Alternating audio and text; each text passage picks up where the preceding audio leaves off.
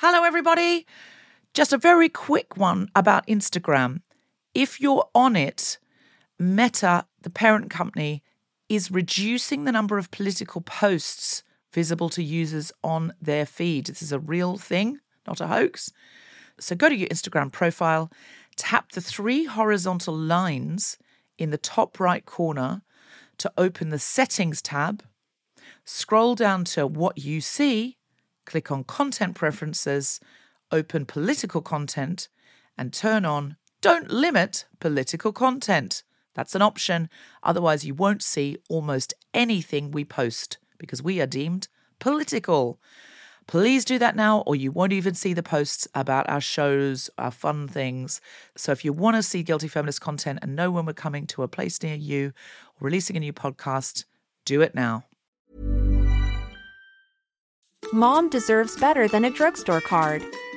This Mother's Day, surprise her with a truly special personalized card from Moonpig. Add your favorite photos, a heartfelt message, and we'll even mail it for you the same day, all for just $5. From mom to grandma, we have something to celebrate every mom in your life. Every mom deserves a Moonpig card. Get 50% off your first card at moonpig.com. Moonpig.com.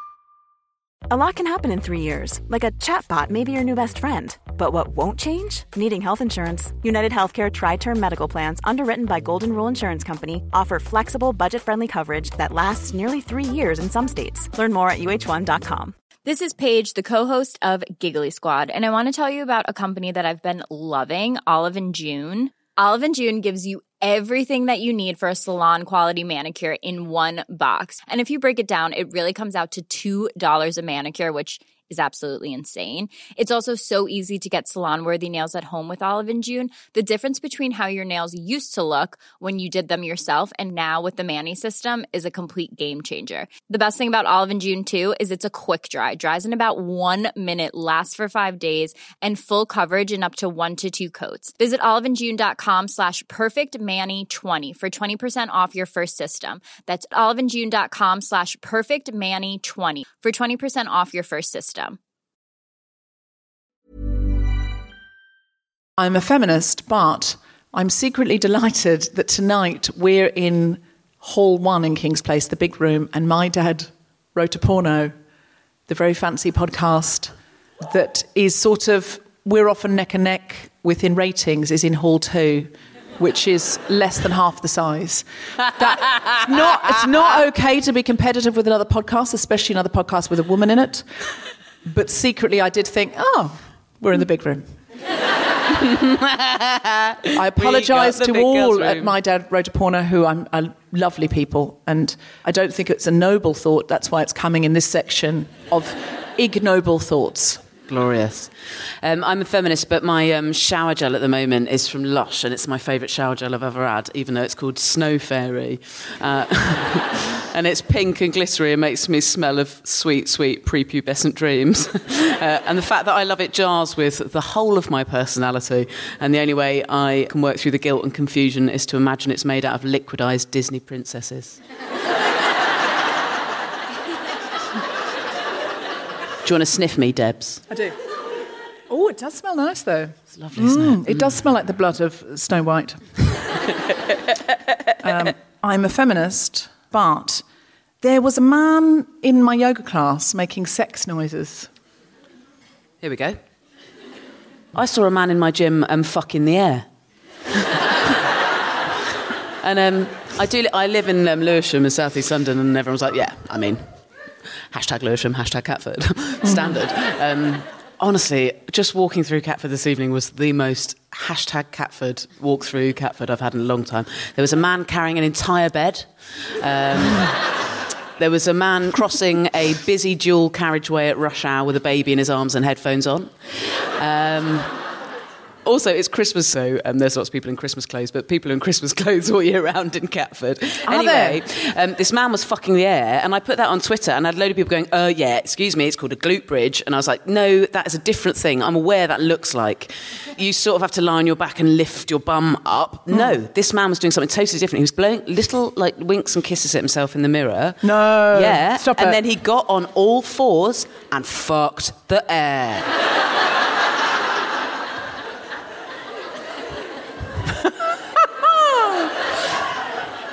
Got good old missionary air fuck. Did you complain? No, because I think the air consented. I am a feminist, but there was a man in my yoga class making sex noises that were quite so ostentatiously sex noises that people started to look at each other. and I felt like, as a feminist, I should be annoyed because he was like the only man in the class. And I thought, oh, is he being provocative? But I, then I just thought, do you know what? It's Christmas. It's fine. felt like it's a Christmas party. Almost like, I was just like, it's fine. It's fine. I didn't complain. Okay. I've got real shame about this one. I'm a feminist, but my girlfriend lives very far away from me and is soon to come and stay with me for 10 whole days in a row, and I'm looking forward to it more than I can describe. But one of the excited thoughts I've genuinely caught myself having was, ooh, if she's staying for that long, I might get to do some of her washing. Why would you want to do her washing? I've already got a child's washing and my washing to do. I've already got so much washing to do for someone who works a lot. And I just thought it. It was an honest thought. I thought, ooh, I'm going to wash her gym jams. Is that because you want to look after her and nurture her? Yeah, I think so. Oh, yeah, I well, don't quite fucking, nice. I don't like washing. I think that's quite sweet. I mean, it's not feminist, but it's quite sweet. It's not feminist. No. Are you turning into a 1950s housewife for your girlfriend? Oh God. Yeah. Do you, do you want to cook for her as well? Yeah. Well, we could, yeah, we both like cooking for each other. Oh.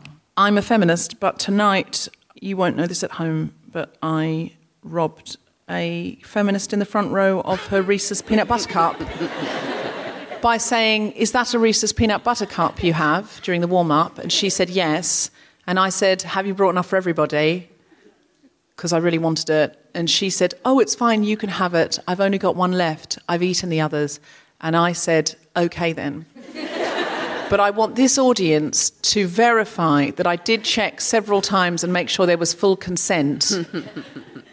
Can you verify that? What? Some people are saying no. That's not fair. You know that I did. the, the, the audience who, if you're listening to the podcast, going, "Ooh, oh, actually," is the is the one who had the Reese's Pieces robbed. Deborah, you're a chocolate No. thief.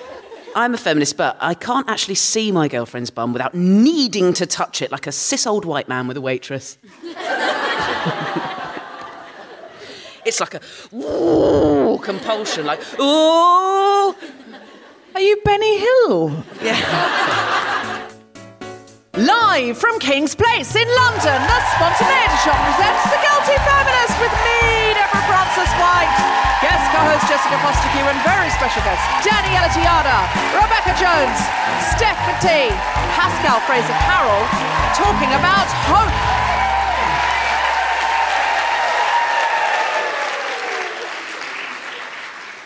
This is The Guilty Feminist, the podcast in which we explore our noble goals as 21st century feminists and the hypocrisies and insecurities which undermine them. I'm Deborah Frances White, with me is Jessica Fostekew and we are talking about hope. Have you had a guilty week or a feminist week, Jess Fostekew? Ooh, I've had moments of both. I Had a lovely um, feminist moment in the gym earlier today. I uh, was preparing my bar to do some deadlifting, and uh, someone hadn't taken their weights off, and uh, I was stripping their weights off, and um, the man who was squatting behind me, uh, very loud, as they do, giving it all of that, he was, and sort of going before each squat. Fuck off. it's like bad porn. And um, he, uh, there was only 50 kilograms on this bar, so it's like two 15 kilogram things. I'd taken one off, and he just couldn't bear to watch it. Came over and was like, "I'll do that," and took the other 15 kilogram. Of, uh, 15 kilograms, it's, it's just like that, whatever. Anyway, I then really enjoyed squatting 100 kilograms over and over again, right in front of him. Did After you- he tried to help me with the little weight. Did you make some suitable grunting noises to I him? I think I probably occasionally release a bit of a. at the hardest point of the lift, yeah. Quite a middle class noise, Jess. Yeah. I don't know. I mean, yeah, it sounds like a sort of a restrained. yeah, you- I do. I do you know what? I probably get in trouble for this. I do not understand why anyone in the gym needs to be like. Ah! It's only, to be it. fair, it's only men that do that. Yeah, it is. Ever. I mean, hashtag not all men. If other Hashtag and hashtag probably some women. yeah, absolute hashtag some women and non-binary people. Maybe I should try it. Maybe it's hugely cathartic. Next time I go, I'm going to try a bit of like. That- See if it makes the lifting funner. Someone would call an ambulance if you made that noise. Might be some hot paramedics that come to your. Don't waste paramedics' time. not yeah, not not at Christmas. Not please. again. Um, Have you had a feminist or an unfeminist? Uh, I feel I've taken on too many things, and that was an error. And now I'm sort of just getting through each hour. Yeah. So I would say that's feminist. Yeah. Because work is feminist.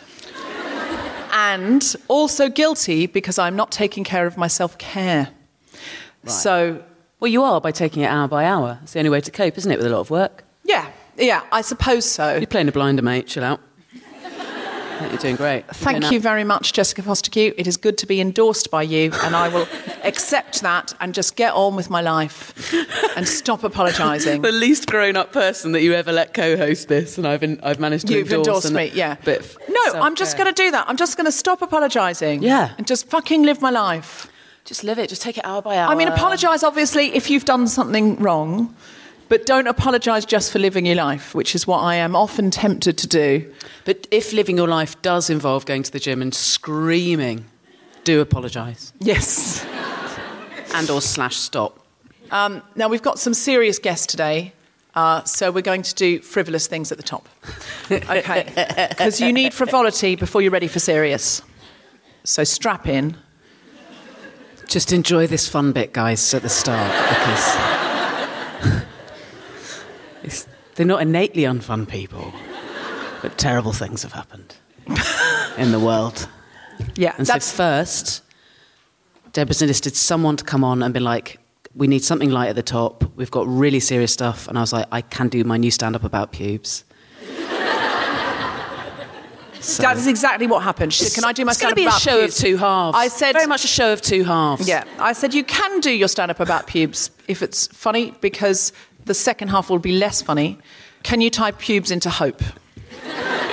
so we'll be interested to see how Jess has tied pubes into hope. putting the pubes into hope. Putting the pubes into hope. That could be your new slogan if you ran That's as my an next MP. show, isn't it? Tying hope into pubes, Oh God! I just got a visual then. or pubes into rope.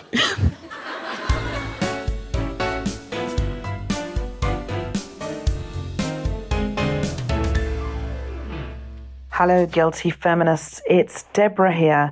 I am just letting you know that we are having a fantastic time on the America Canada tour, and we can't wait to release the podcasts. We've got some more shows coming up 20th of January, Monday. That's today, Seattle. And then 22nd of January, Los Angeles. Then it's over and out for the North American tour. And then we will be going to Australia. We're in Sydney, Melbourne, Brisbane, the Gold Coast, Auckland, Christchurch, and Wellington. Auckland is now sold out. Melbourne is now sold out. Sydney is now sold out. The first night of Brisbane is sold out. There's a second show in Brisbane that's not sold out. You can still get tickets for that. The Gold Coast, where I was raised, there's still tickets. Christchurch, there's still some tickets. And Wellington, there's still some tickets, but not so many. So get in and get those quickly. I am also doing a, a fundraiser for the Bushfire Fund while I am in Australia. So please check out the details of that show on the Guilty Feminist website, guiltyfeminist.com, where you can get tickets for all of these events. Please get in touch if you would like to join us on the 26th of January for the Joyful Resistance. It's a brainstorm day to create new projects, find new connections, and get new balls rolling in an effort to create a more compassionate society and one in which we definitely don't criminalize humanitarians. So if you are somebody who's creative or someone with administration production skills or someone who just wants to be involved and wants to create connections and, and get involved with projects in any way, shape or form, please email us at joyfulresistance at guiltyfeminist.com. On Wednesday, the 29th of January, I'm going to be hosting, I'm going to be hosting a fundraiser uh, for the terrible bushfires in Australia at the Clapham Grand with an incredible bill. Also, check out the website for that. On the 30th of January, I'm doing Canned Laughter Karaoke Roulette. That is hosted by Olga Koch and Max Olesker. Get in, get tickets now. Uh, my book is now available in North America, as it is in the UK and other parts of the world. If you would like to bring along a book to any of the shows that I'm doing on this tour, then please do, and I will sign it at the end. We're also doing a huge Guilty Feminist live tour, the way we did last year, May again this year. It'll be a brand new show. We're touring around the country. It's all live, not podcast. We are coming to all over the UK. You can check out dates and get tickets at theguiltyfeminist.com and starting in London at the Hammersmith Apollo, which is going to be a big gig. So get tickets now. And don't forget, you can also get merch, and the money for that goes into our pot for good things. Check out the website for that. And now back to the podcast.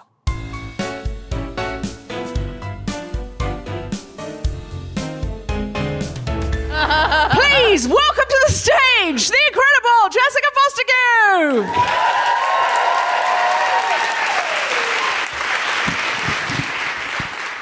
in the grand scheme of my whole life, I became single relatively recently for the first time in nine years, earlier this year. And um, I made myself two rules. I was like, rule number one, don't bang any of your best mates.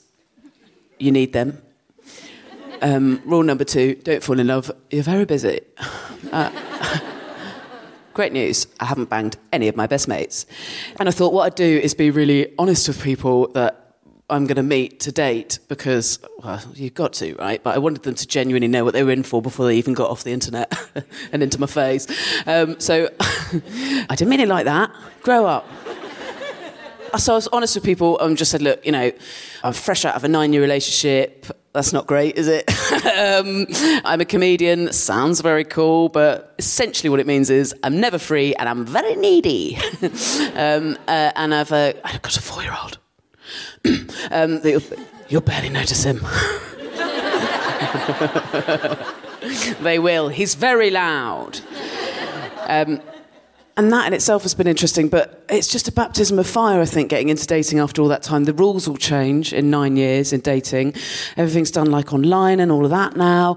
Also, I think just if you're dating at 36 when you have a kid, that in itself is completely different to the last time I was single. Last time I was single was in my 20s. Whenever I am single, I'm very joyfully promiscuous, very much enjoy that, uh, proudly so. But last time I was single, I would occasionally, in the times where I've been single, have to make a phone call. It's not a fun phone call, it's pretty awkward, embarrassing phone call, but I've had to make it where you ring someone up and say, I think we might have an STI. Don't judge me, we've all been there. Um, but things are different now. This time round, I genuinely had to phone someone up and say, I think I've given you nits.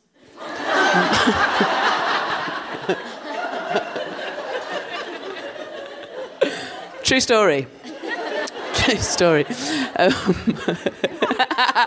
also, um, also, being single this time round um, for me has um, required coming out as not straight to lots of people, and um, I've realised my privilege, another layer of privilege that I have in doing the coming out to people age 36. I suddenly got this massive pang of um, sympathy for people who, who know they're not straight when they're kids or teenagers, when they then have to tell their family about that, uh, a point where your identity is still so much in formation and so dependent on those particular people and how much they love you and whether they respect you. And it's so potentially you're so vulnerable in that situation. Whereas when you're 36 and coming out then, it's a lot more like, wow, disown me if you want, Uncle Jim. Couldn't give a shit, you old prick.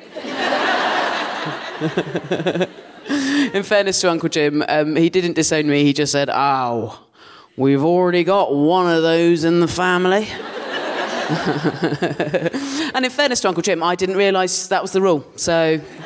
Um, and that is annoying, isn't it? Um, I, I, did used to. Um, I used to uh, collect stickers um, when I was a kid, like those sticker books that you get. I collected the ones for football and wrestling. Of course, I did.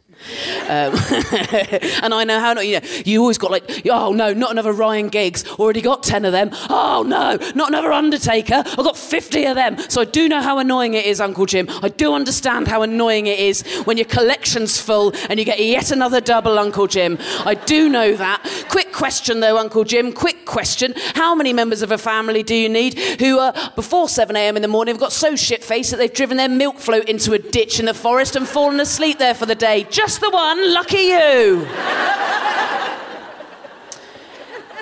now, here's the other thing about getting, you know, dating again as an adult because of how much changes in nine years. And I'd like to use you as an audience just for the consensus, for the genuine consensus, person to people. This is an honest question. What are we doing with our pubes?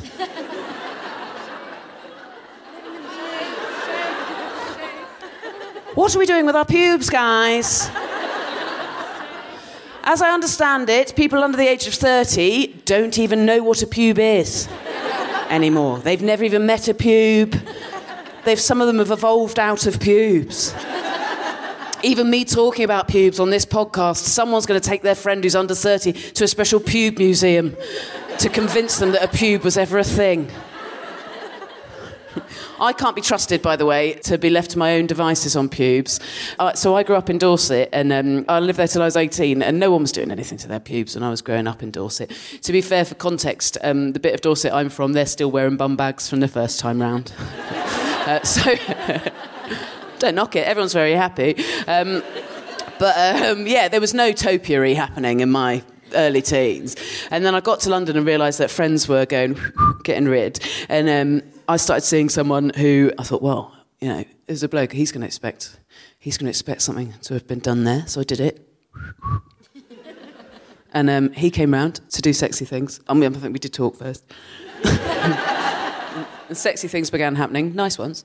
And then um, it got to sort of trousers down time, and he was like, oh, hello. And I was like, get in, he's noticed he's noticed. And then, you know, things progressed, nice things. And um, it got to like full trousers off time, and he was like, oh, oh. And what I'd done is remove all of the hair from there, from the front, and left absolutely everything underneath.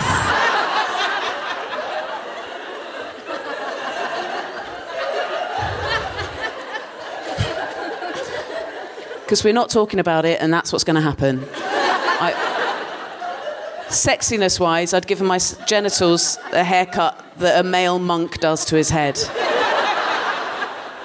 I'd done the opposite of what is sexy, and I'm not sure what to do now because I don't know where the boundaries lie, really. I'm fully aware that there's a massive movement to go full boof, whole growler, mega muff. Um, and I think there's sexiness just in the absolutism of the decision, isn't there? I mean, that's such a definite decision. But what if it's a bit more complicated than that? Like. For example, I've got a bit of an age related plate tectonic situation happening where my belly beard peninsula is trying to merge or dock or become one at last with the main island. also, peninsula makes it sound too organised because it's patchier than that. it's more of an archipelago. you know, somewhere you might go on your honeymoon. Surely that's not acceptable, is it? Well, none of you have given me an answer. Thanks for being so unhelpful. Um, even with that body hair situation, I've managed to bagsy myself a really cracking missus. And um, we're at a very lovely new bit of the relationship where it's all very exciting and we're just sort of getting to know each other really. It takes ages to get to know someone doesn't it when you're really actually going to so it's fascinating. So oh, i suppose uh, for example she's got dyslexia. Don't worry i'm not about to make some hack joke about spelling um, because it turns out i mean i just I, have been very ignorant about dyslexia. I'd fully misunderstood. It it's a lot broader than spelling. It's about sort of word ordering and stuff like that. And um, it, her dyslexia means sometimes she'll accidentally say things like um, this is moving way too fast for me.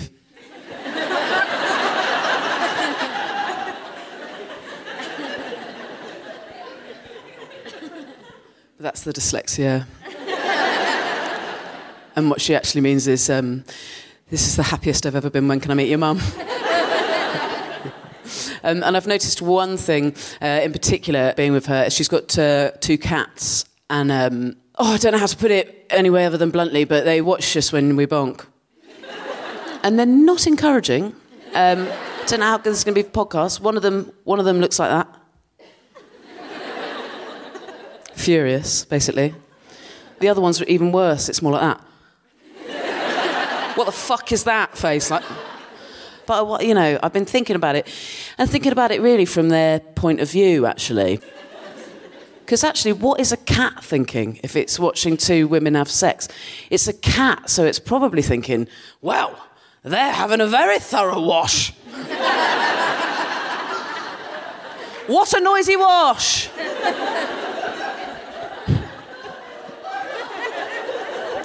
I, fin- I finished, Deborah.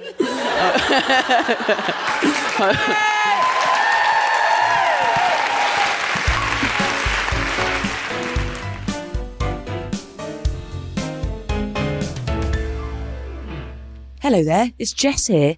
Um, Jess Fostekew, the one co-hosting the episode that you're listening to. I just wanted to quickly let you know that I am on tour for the whole first half of 2020 with my show Hench, um, and I would so love you to come along to it. I start in the whole of January in London at Soho Theatre, then I go all around the UK and Ireland, and then including from the end of March to the end of April, I'm at the Melbourne International Comedy Festival, and then back all around the UK again until the middle of June. Um, if you would like to come, oh, I would love to have you there. You can get tickets from my website. It's the simplest place. That's where they all are.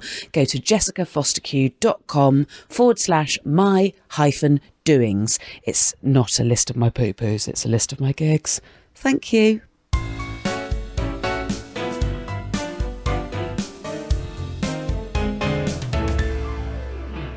Our guests today are the co founders of British Rights Abroad Group, the coordinator of the All Party Parliamentary Group on Deaths Abroad and Consular Services, and the Associate Campaigns Director at Change.org. Please welcome Daniela Tejada, Rebecca Jones, Steph McTighe, and Pascale Frazer Carroll. Hello. Come, come, come. Take seats. And could you please introduce yourself uh, for the podcast? Um, I'm Pascale, and I am the UK Campaigns Director at Change.org, which is an online petition platform. And I help people and give advice on how to run campaigns. Wonderful. Hi, I'm Steph McTighe. I work for Hannah Bardell, who is an MP, and we set up the Deaths Abroad, Consular Services and Assistance All Party Parliamentary Group um, because we recognised that there was a big gap for British citizens who get into trouble abroad. And uh, we have done a lot of research and uncovered some changes uh, that are required. So, Wonderful. Thank you, Steph. Hi, I'm Daniela Tejada. I'm a co founder of the British Rights Abroad Group. We are trying to get the British government to take responsibility for all of our rights abroad as opposed to making it a discretionary service. I'm Rebecca Jones. Um, I'm the sister in law of Nazanin Zaghari Ratcliffe, the Iranian currently detained, and work with Daniela to try and campaign the government to do a little bit more for us. Wonderful. All right, so let's kick it off. Daniela and Becca, you both have your own personal family stories. Uh, could you tell us a little bit about them? Uh, so, uh, many of the listening audience and the audience in front of us will know about Nazanin. She's my sister in law, Richard's my brother.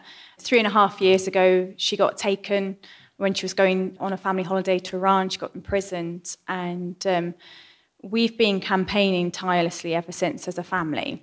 And Daniela has had a similar but different experience in that when your loved one gets into trouble, you immediately want to be with them and help them. But of course, when they're overseas, you don't always have that facility. We couldn't get into Iran. So we naturally went to the Foreign Office to try and get support. And I think, like many other families we've spoken to, um, found barriers quite quickly. So I would imagine if a family member who was a British citizen even if they were a dual citizen, I wouldn't think I'm a dual citizen, uh, got in trouble abroad and then was detained couldn't get back, that I would just go down to the House of Commons and my MP would come out and everything would begin and they would start working with me. Yeah, I think that's everybody's assumption, isn't it? Until you find yourself in that situation. To be fair, Nazanin's MP did come out. We were talking in the green room. She was on maternity leave and she had a three week old baby. But yes, the, she's been on the show before with Richard. Yeah, she was absolutely amazing. Uh, the the Foreign Office experience was a bit different. Rick and my parents went to them and um, and actually getting access to them to begin with in the first place. You know, there's a lot of emails that get ignored, phone calls that get ignored, and it was only when we started the petition uh, with Pascale over in Change.org we started to get momentum and, and doors started opening for us. In fact, you talk about dual nationals. One of the first things that we got told was that the problem was she wasn't quite British enough. Um, what? Well, yeah. I mean, yeah, this is a. She lives in the UK. She's married to a, a British person. She's got a daughter. Her favourite program is EastEnders. You know, she's on our This is side about North Strictly Come Dancing mum. final. You know, Yeah. she is British. Um, but it felt like there was a lot of excuses as to why there was so much inertia, why they weren't doing much, and um, and we're still battling that today. And to be honest, what we found out after gathering different testimonies and coming together as families is that the Foreign Office will come with any excuse they can to wash their hands off responsibility for our loved ones' rights and for your rights. Um, I'm not British myself, but my husband is. He is British enough, but the Foreign Office decided that it wasn't for them to actually take care of his case, and they said that What was his situation, Daniela? he is a British academic. He was um, doing the last two weeks of uh, ground research for his uh, thesis in Durham University. And he went to the UAE, to Dubai and Abu Dhabi, where he had spent several years working and living, so he knew it very well. And he went to do some research with approval from the university, from the Foreign Office, from everyone else. And on his way back, he got abducted by the state security services of the UAE. And somehow he was lucky enough that his mom was dropping him off at the airport, so she was able to witness it. And she called me. I was in the UK, it must have been like 5 a.m. And she said, Listen, something terrible has happened. Matt has just been taken by a bunch of men with guns. And God. um, my instinct was to call the Foreign Office. I'm Colombian, and to be honest, my passport doesn't count for much. Uh, so I thought he's a British citizen. I'll just call his gov- his, you know, the entity in charge of defending him, and they'll do something. You know, the British passport is highly regarded everywhere. At the Um, moment. and the response was, well, listen, it's a weekend. We're not working today. Call back in 48 hours, What? Um, and your husband has just been kidnapped, basically. essentially. Call back in Um, 48 hours. Call back in 48 hours. The local authorities should have reported it by then. And I left a bag in a cab last night and they were quicker. Guy Well, came straight back. the local authorities failed to report it for another six weeks. What? And those very six weeks, I was calling every day, writing emails, going for meetings. Were you able to speak to Matt at all? I wasn't able to speak to him. You didn't know anything about where he was. Where he was, who had him, absolutely Oh, anything. you must have been beside yourself. Well, I quit my job and I went to the UAE to find answers for myself. And What, just like turned up like Nancy Drew on your own? No support from the Foreign Office? Uh, no, not really. So I literally quit my job, booked a flight, arrived in Dubai, and went straight to the embassy. On your said- own? Yeah. Wow. And said, what the hell is going on? Like, it's Yeah. impossible that this is the closest ally that the UK has in the Middle East. Mm, there are yeah. all forms of economic, defense, you name it, relationships. Yet one of your citizens has been unjustly abducted by the state security services, and you're not doing shit about it. Yeah. Did you say shit or? Yeah, Yeah, good. repeatedly. Get it. Um, well, I actually got to see him three months after he was detained. Wow. Um, we were both forbidden to discuss anything about his case, why he was being held. Um, but he still hinted it at me by saying, when I get out, we should watch Archer, which is a show about spies. And I was like, yeah, sure, darling. He was like, no, we should watch it. Ah. So I went to the embassy and I said, they think he's a spy. What are you going to do about it? Well, they completely dismissed it. And a minister actually had a call with me. And when I said, they think he's a spy, what are you going to do about it? He said, okay, Daniela, I think we've heard enough. And he hung up on me. Wow. Oh my God. God. It was only six months into Matt's detention when I got a call from a consular service officer to tell me that Matt was going to be taken to court, uh, that I decided to just go public. And within a month's time of me going public, the British government managed to somehow intervene.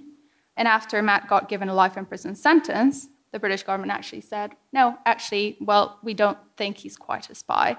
Uh, four days later, he was released. Oh. That's all to say that I was a 26 year old girl, really, traveling the world, pestering every minister you can think of, pestering MPs, going through every resource possible to get this one man out. And how is it possible that I had to go through all of that when the British government could have just like made a, a phone call to say, Mm. actually, he's not a spy and he would have been freed? And he is out now and he's back home with you. Yes. Wow, that must have been some reunion.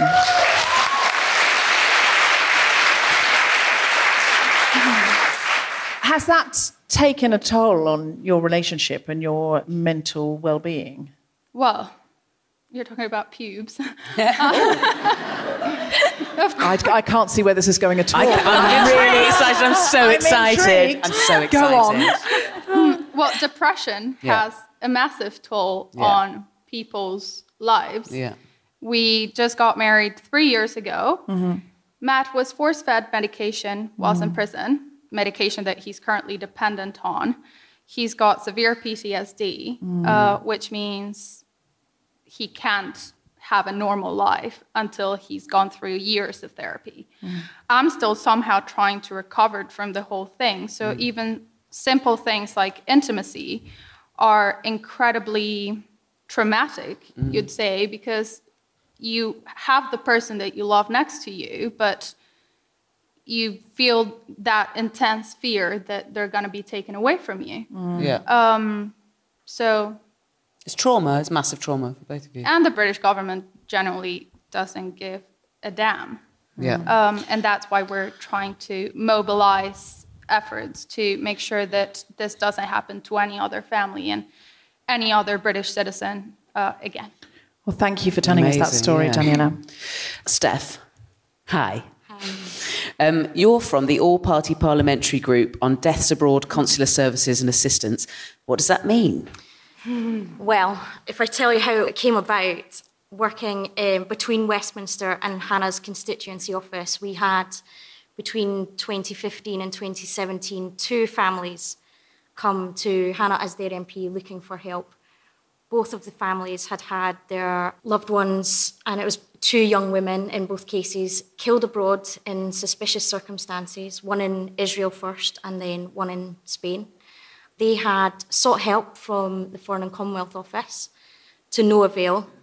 Uh, they had gone to various organisations, the police, Scottish Government, victim support, you name it. They didn't fit into any box, if you like, and no one could help them. And that's not to say that there wasn't any help available, but there were big gaps in what was available, and particularly they were distressed about the fact that their loved ones had both died in suspicious circumstances and they were looking for answers, and the FCO essentially said, There's nothing we can do. So the first case was difficult enough, and we wrote letters to the Prime Minister, who at the time was David Cameron. He said, Oh, this is awful, we'll try and help. Um, Well, he always comes through on his promises. And I think if we know anything about David Cameron, it's he is to be trusted. Of course, you didn't have that foresight then. Indeed, indeed. and, um, and so we pursued uh, the government, and again to no avail. And when the second family came to us in 2017, they had already been around the houses again first, and they were really, really distressed. Mm. You know, these families were facing significant trauma, and Hannah and I said, and, and our team in the office, which is a small team, there's only six of us in total, this can't be right. I wonder if this is happening up and down the country. Mm-hmm. And as a result, a debate was held in Westminster, and it turned out that MPs from across the House, all party colours, spoke of constituents who had come to them having had similar experiences of lack of consular assistance when things went wrong overseas. And we said, right, this is something needs to be done. And we set up the APPG, as it's uh, shortened to, but it's the All Party Parliamentary Group on Deaths Abroad and Consular Assistance. And we started to take evidence from families up and down the country. And we spoke to maybe 60 families in total, including Richard and Daniela. And as a result, wrote a report. And we thought that from start to finish, it would maybe take six months. It didn't. It ended up taking 18 months, and we rushed the report out just before the election was called a couple of weeks ago because we desperately did not want to lose the work. Mm. But I think what we uncovered was so much more than we first anticipated because we thought we were just dealing with one or two or maybe a handful of cases. What came out was this is a real issue, there's a real problem, and actually, you expect that if something goes wrong the passport you've got as a British citizen will somehow protect you and that your government will be there. And British citizens find out in their worst hour that actually that is not the case.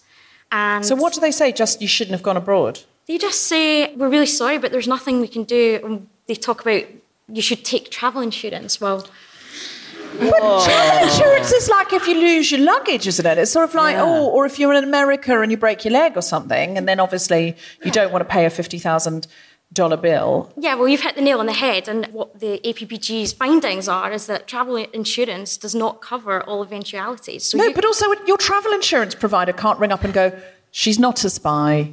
Can you let her out? they don't know. Maybe I am a spy. Sorry, and also you're not paying your tax to the you, travel no, insurance. No, to Churchill. Yeah. Oh, yes. Exactly. Um, yeah. No. Sainsbury's. No, no, I'm not paying tax to Sainsbury's. I mean, in the future, I will be paying tax to Amazon, presumably, or Facebook. yeah. But, you know, we're not there yet. And it would be a big surprise to me if my travel insurance provider was able to contact the powers that be in another country where I had been wrongly arrested and try and get me out or get me home. Absolutely. And, you know, the government's answer is, well, we're doing everything we can, but really, you know, it's up to citizens to take responsibility for themselves. It's not our problem if they get into trouble.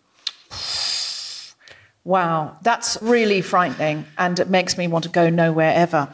Uh-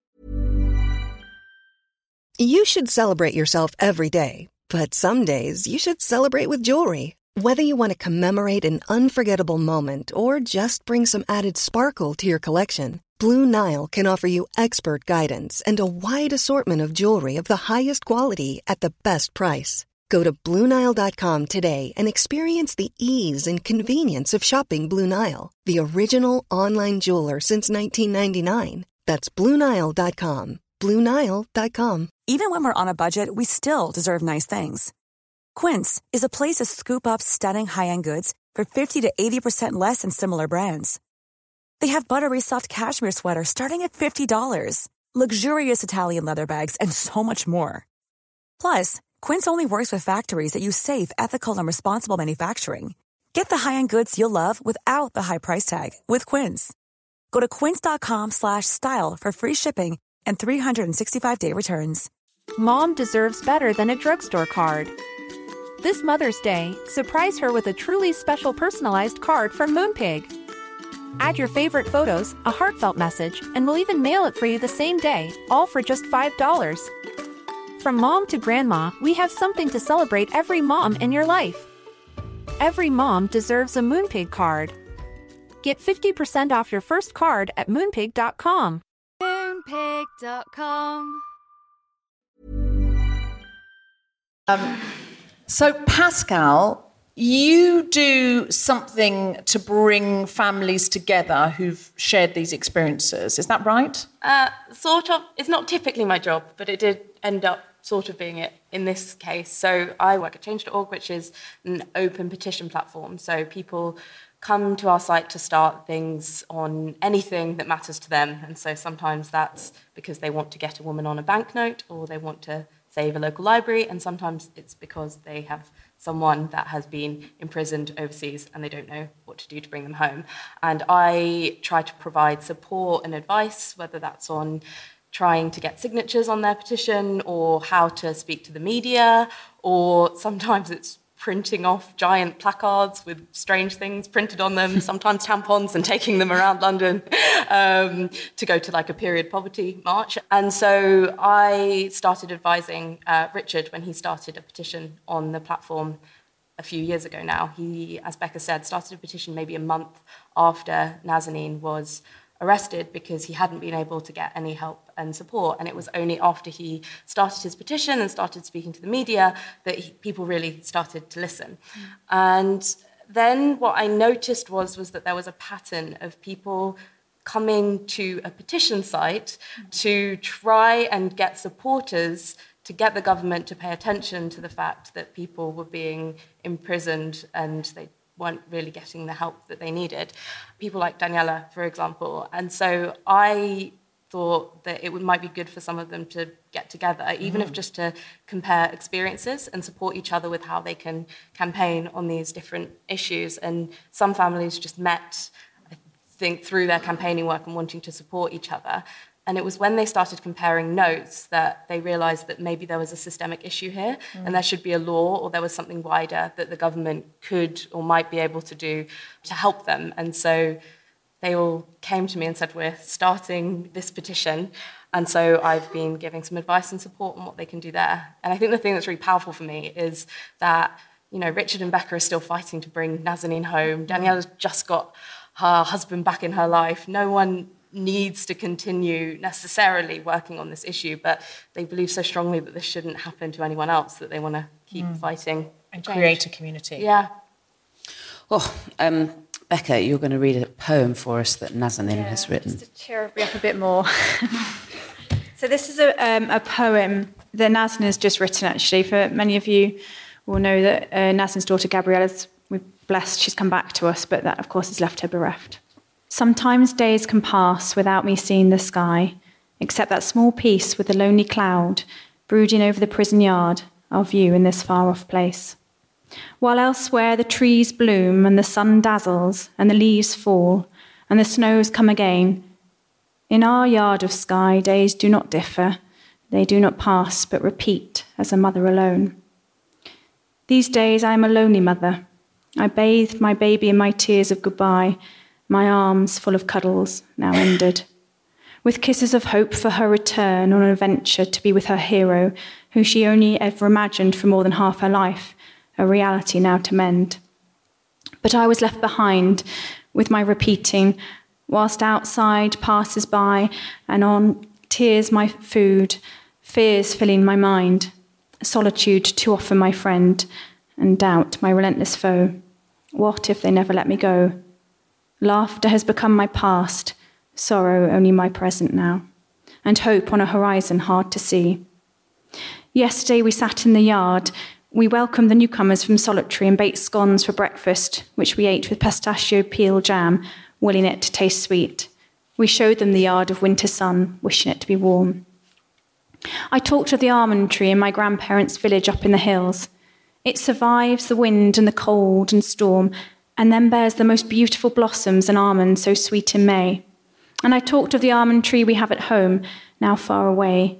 I talked of being strong to myself as well as to those listening for when the seasons move again.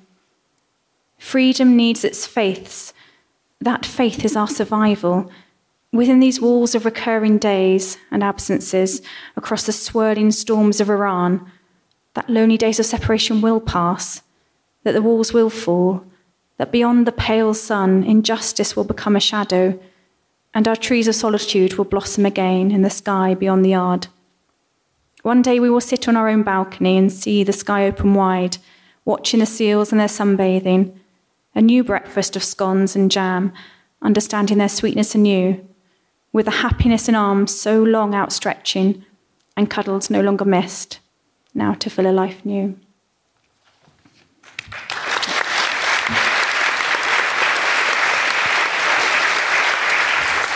Very moving. Thank you. And Daniela, what is it that we can do? Because we have a very activated audience here in the theatre, but also our podcast listeners at home. Can you tell us how we can help? Yes, you can actually do a lot of things. So, um, the first thing is to please go to change.org and sign our petition.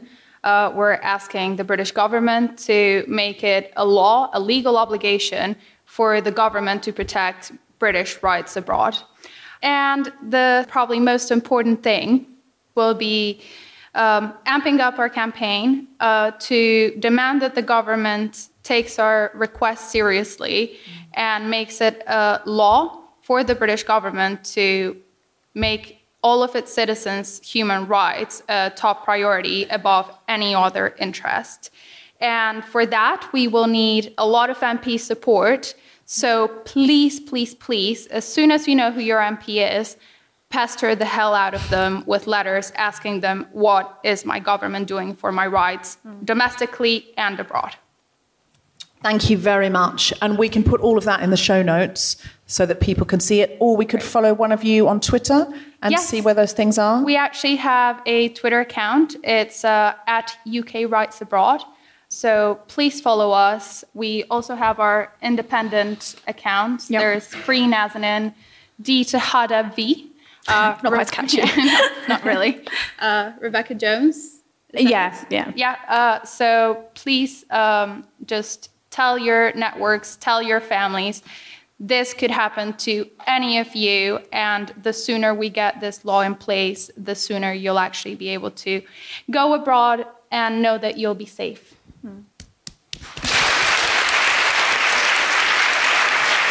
Thank you so much for all the hard work you're doing. Please follow at UK Rights Abroad. Is there a website? Uh, No. okay. There is not a website. You have to go Change.org. to- what was that? Change.org. Change.org. Go to change.org and look for UK Rights Abroad and uh, connect in, write to your MP, uh, tell them it's important. It could be you or somebody you love. Uh, and actually, it doesn't matter if it's us or someone we love, it's somebody, and it's somebody somebody loves. And they're out there and they need our help. And that's what feminism is. It's not just caring about ourselves and the people we love, but it's caring about other people who are vulnerable right now. Um, you guys are all doing an absolutely incredible job. Could we have a big round of applause for Daniela, Becca, Steph, and Pascale?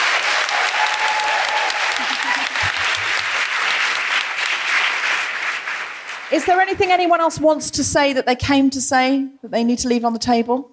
On the APPG, we've had to disband it because of the election, but assuming Hannah's re-elected, we'll hope to restart it, and it would be great if people could encourage their MPs to join the APPG on deaths abroad and consular services. Okay, so when you're writing to your MP anyway, you're going to say, Dear MP, please address this and we want to change this law. And also, is there any chance you could join the APPG on deaths abroad and consular services and assistance? Because we'd really like that. And then you can also, if you want, ask them um, if they ghost you, just send them another one saying, and what are we doing about our pubes?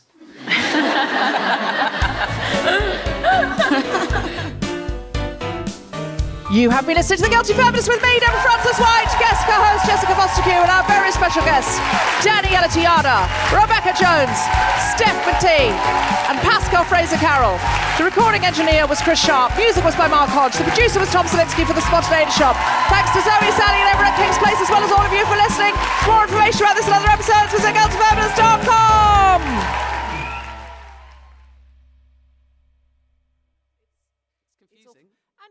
also, also, people have sexual urges that I, look. I don't approve of everything I'm aroused by. no, me neither. Oh, you put it perfectly. No, I don't. I don't. way. I don't. I don't. For example, Reese's peanut butter cups. Yeah, I'm just saying. Sometimes I'm aroused by something. I don't approve of it, but what am I going to do? I'm stuck with the arousal I have. you want to take me up on that? Then tweet me at me. Come on, come at, come at me. I will stand by the fact that my arousal centers and my approval centers are in different parts of my body. You done yours? Hello, guilty feminists. It's Cal Wilson here. I'm a feminist, but not only am I accompanying Deborah Frances White around New Zealand this February, I'm doing my stand up show, Gifted Underachiever, as well. You can catch me in Christchurch from the 11th to the 16th of February as part of the Bread and Circus World Buskers Festival. Tickets are available from breadandcircus.co.nz. And I'll be doing the show in Auckland on February the 22nd, right before we do The Guilty Feminist. It is going to be a big night for Wilson.